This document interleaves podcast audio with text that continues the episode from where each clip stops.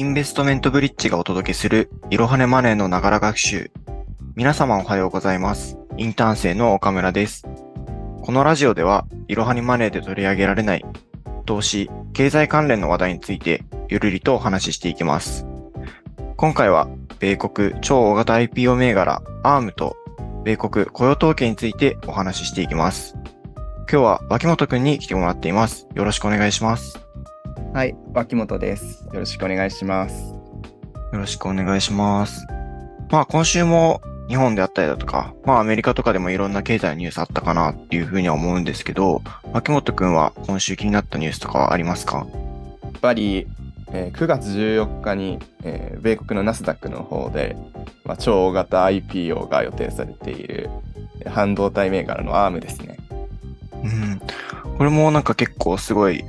まあ、本当に超大型っていうぐらいの IPO だっていうニュースは見たんですけど、まあ具体的にはどういうことだったんですかね、これは。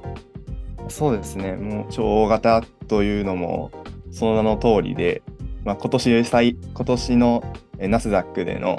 えー IPO 銘柄のえー時価総額としてはえー最大規模のえー9兆円とかになるというような予定になっていまして、うん。公開価格とかも決まってきていて、もう1週間前とかになってきているので、こちらのあの親会社というか、あのほとんどの持ち株、ほとんどの株がソフトバン日本のソフトバンクグループが持っているということで、日本にも関わりの深いあの IPO 銘柄になるんじゃないかなというようなところですごい注目したいところですね。うん。確かにその何兆円規模の IPO っていうのが、まあ日本ではあまり聞かないというか、なんかすごいそこもところだし、まあさらにそこに日本の企業が関わっているってことも、まあすごい注目点かなっていうふうに思うんですけど、はい。この ARM っていう会社って具体的にそのどういう事業を行っている会社なんですかね？半導体の組み立てになりますね。うん。一番、まあ、もうすごい名を馳せていて、業績の方も絶好調な NVIDIA はいと一応似たような位置づけで、実際に上場後にはあの NVIDIA も一応ライバル企業ではあるんですが、まあ、あの株の取得の方を目指そうかなという話も出ているような状況で、うん。納品先のアップルだとかも上場後には株の方を取得していこうというふうにはなっていて。で今回500億ドルから550億ドルで一応、まあ、売り出されるというような形になってるんですけども、まあ、前ちょっと前にあのソフトバンクグループは、えー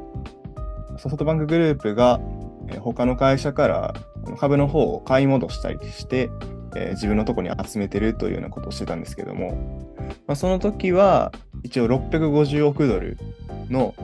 まあ、時価総額になるような設定であの買い戻してはいたので、まあ、その時よりは、まあ、値段は下がってはし下がっていてはいるんですけれども NVIDIA とかのまあ上がり具合を見ていても、まあここからまだまだ上がっていきそうな 雰囲気をうんなんか感じてくれるような、すごい銘柄になってますね。そうなんですね。その、超大型っていうのが、まあ、なんていう、大げさな額ではなくて、まあ実際にその NVIDIA の成長なんかを見ると、まあ、今後もすごい期待ができるような企業ってことですね。そうですね。やっぱり半導体バブルが今もう来ているなというところで AI バブルに乗っかってっていうので、うんうん。しかもこの ARM のと全体の株式のうち、現時点で一応ソフトバンクは90%くらい持ってるっていうことで、はい。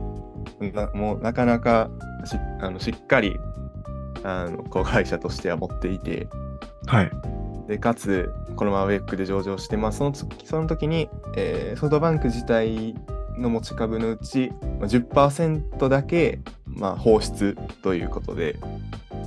まあ、ソフトバンク自身も、まあ、残りの90%は持ったままにしておくわけですからまだまだ期待を込めているんだなというのがもうよくわかるような銘柄です。うん。そうなんですね。もともとソフトバンクがそれだけ高い比率で持ってたことっていうのを全然知らなかったんで、かなりその日本の会社関わってるっていうのはすごいことですよね。そうですね。あの、孫さんがもうすごい大事に育っているというような感じで、一応2016年に、えー、子会子会社化というか買収自体は、えー、していて、まあ、そこからソフトバンクはまあいろんな、まあ、投資事業なりなんなりしてっていうところで、まあ、いつもあの孫さんが決算説明会とかに出てたんです。出るというか、まあ、一応トップなので。ああ、そうなんですね。あの、出てたんですけれども、決算説明会とか、まあ、出はるじゃないですか。はい。ところあったんですけども、最近は、このアームの方に集中したいっていうので、まあ一応対面だけかもしれないんですけれども、はい。もう、あの、決算説明会は、いや、俺は、まあ、やらんとくわ、みたいな感じで言うような。あ、そうなんですね。はい。まあ、ソフトバンクの方の決算説明会にはもう、っていう感じなんですか？そうですね、今はもう出てないみたいな。ああ、じゃあもう本当にそっちに専念したいっていう感じなんですね。はいそうですね、もう専念したいっていうのと、まあ、専念してますって、うん、バンクがもう言えるような 形になっていて、うんうんうん、この説得力としても、ああ、でもソフトバンクグループ全体の決算説明会のなんか手間とかを分散したいとか、まあ、そういうのかもしれないけど、うん。まあでも十分理屈として通るというか、納得度のあるような感じでしっかり言い分になっているので、そこの言い分になれるぐらいの、まあ、アームの重要性というか、がすごいなとは思いますね。うん、確かにそうですね。ソフトバンクっていうのは、まあ、日本で言えば十分大きな会社だとは思うんですけど、まあ、アームみたいな、この半導体で大きな会社っていうのは日本には、まあ、あまりないかなっていうふうに思いますし、まあ、ソフトバンクがね、そこにさらに注力していきたいっていうのは、まあ、確かに納得のいく感じではありますよね。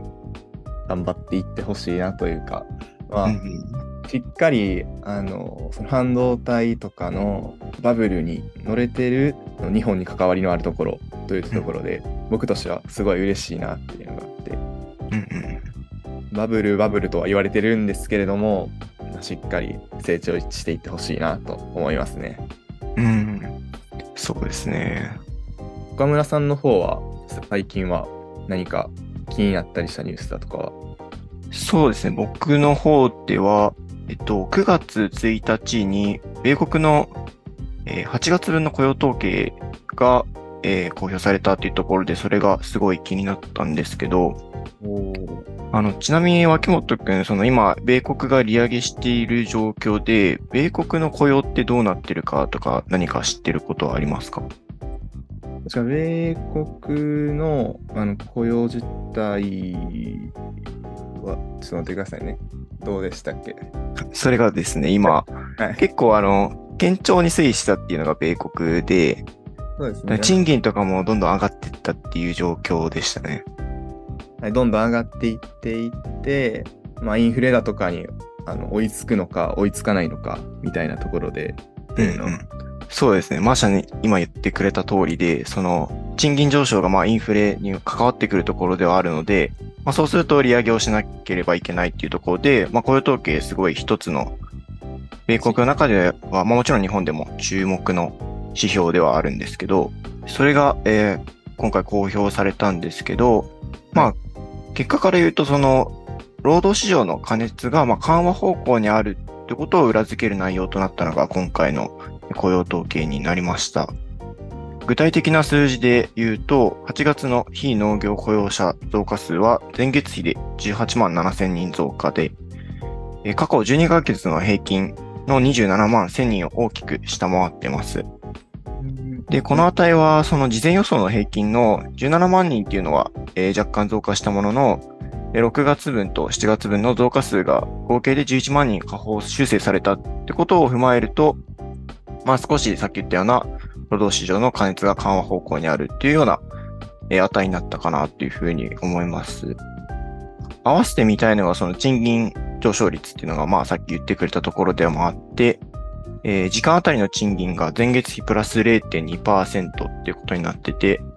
えー、前月のその同前月比ではプラス0.4%だったことから、賃金上昇率がまあ下降傾向にあるということで、まあこれが2022年の2月以来の低い上昇率っていう風になってます。で、この要因っていうのが、えっと、失業率っていうのを見ると、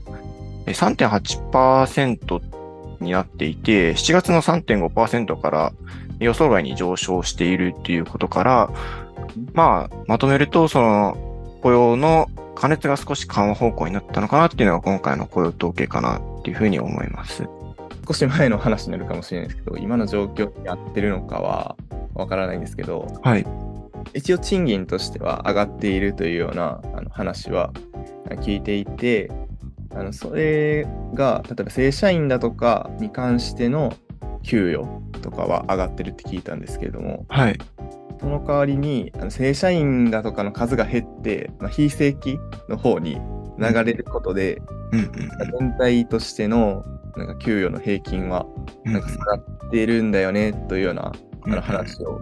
あの聞いたことがあるんですけれども。実際なんかそういうような状況は起こってたりだとか、もうそのような状況はなくなったりだとかいうような感じなんですかね。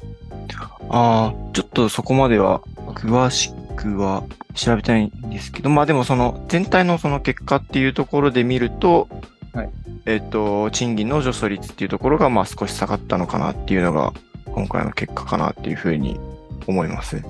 その賃金っていうのは、米国の非正規雇用の人も含めてなんですかね。あ、そうですね。それも含めてっていうことで全体として見てっていうところになってます。でっていうのですね。あ、なるほど。はい。うん。ありがとうございます。で、なんですけど、その、じゃあ今回の値が、まあ本当に妥当なものかっていうものを見ると、まあ実はちょっと疑問なところもあって、例えばその、雇用雇用統計に影響を与えたのが、えっと、アメリカのハリウッドで俳優16万人が加盟する、えー組合とかがストライキを行っていたりとか、えトラック物流大手のイエローコーポレーションが破綻して3万人が失業しているっていうのがあって、まあ、こういうのが8月の数字にかなり影響を与えているところではあるので、一概にすぐこの失業率っていうのを、まあ、真に受けるのもまあ少し危険かなっていうふうに思ってるんですけど、まあ、一方でやっぱり人材派遣も、えー1.9万人減ってますし、求人件数も減っているところではあるので、まあ、その、まあ、どっちとも断定するのは難しいですけど、まあ、今までに比べたらやっぱその加熱は少し緩和方向にあるのかなっていうふうなことになってます。ミッションインポッシブルの日本でのなんか上映開始のイベントにトム・クルーズが来なかったとか、うん、そうです、そうです。それでまさにその影響とかも少し出ているのかなっていう感じで、あーなるほど。この雇用統計っていうのが大きく影響を与えるのが、そのアメリカの利上げに関してなんですけど、この雇用統計が発表されてから、えっと、アメリカのその政策金利を予想するフェドウォッチ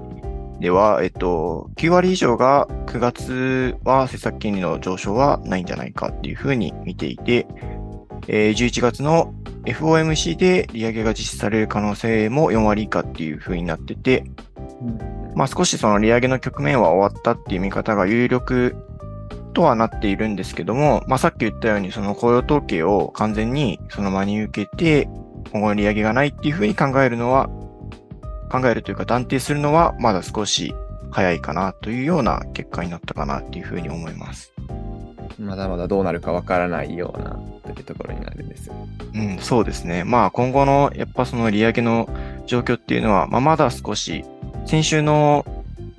このラジオでもお話はしたんですけど、はいえー FRB の議長のパウエルさんが言うように、まあそのデータをまだ見てみないとわからないっていうふうにおっしゃっていたところがあって、まあ今回の雇用統計ももちろん大きなデータかなっていうふうには思うんですけど、これから出てくるデータっていうのも、まあまだ注視していかないと今後の利上げ動向はわからないかなっていうふうに思います。